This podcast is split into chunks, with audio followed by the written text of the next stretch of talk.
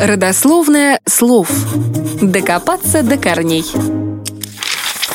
Бадминтон. Любимая с детства игра с ракетками и валаном была придумана много лет назад. Упоминания о ней ученые находили в старинных документах Китая, Греции, Японии, африканских стран и Индии. Однако настоящую популярность игра приобрела в XIX веке в Англии, после чего на нее обратили внимание жители других европейских стран. Но все же, где родина этой игры и почему она получила именно такое название – Исследователи выделяют несколько версий происхождения этого вида состязаний. Древние греки увлекались игрой валан, но они отбивали его не ракетками, а руками и ногами. Французы играли в жедепом. Это состязание имело сходство с настольным теннисом, потому что вместо валана там использовали маленький мячик. Древние китайцы увлекались игрой ти-дзяньцзы.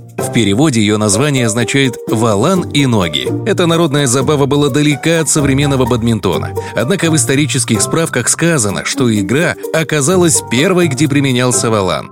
В Японии в XIV веке играли войбане. Инвентарь делали из натурального дерева, а валан представлял собой косточку сакуры. Но все же исторические факты свидетельствуют о том, что настоящей родиной бадминтона была Индия. В этой стране появилась игра пуна. По описанию она больше всего напоминала современный бадминтон.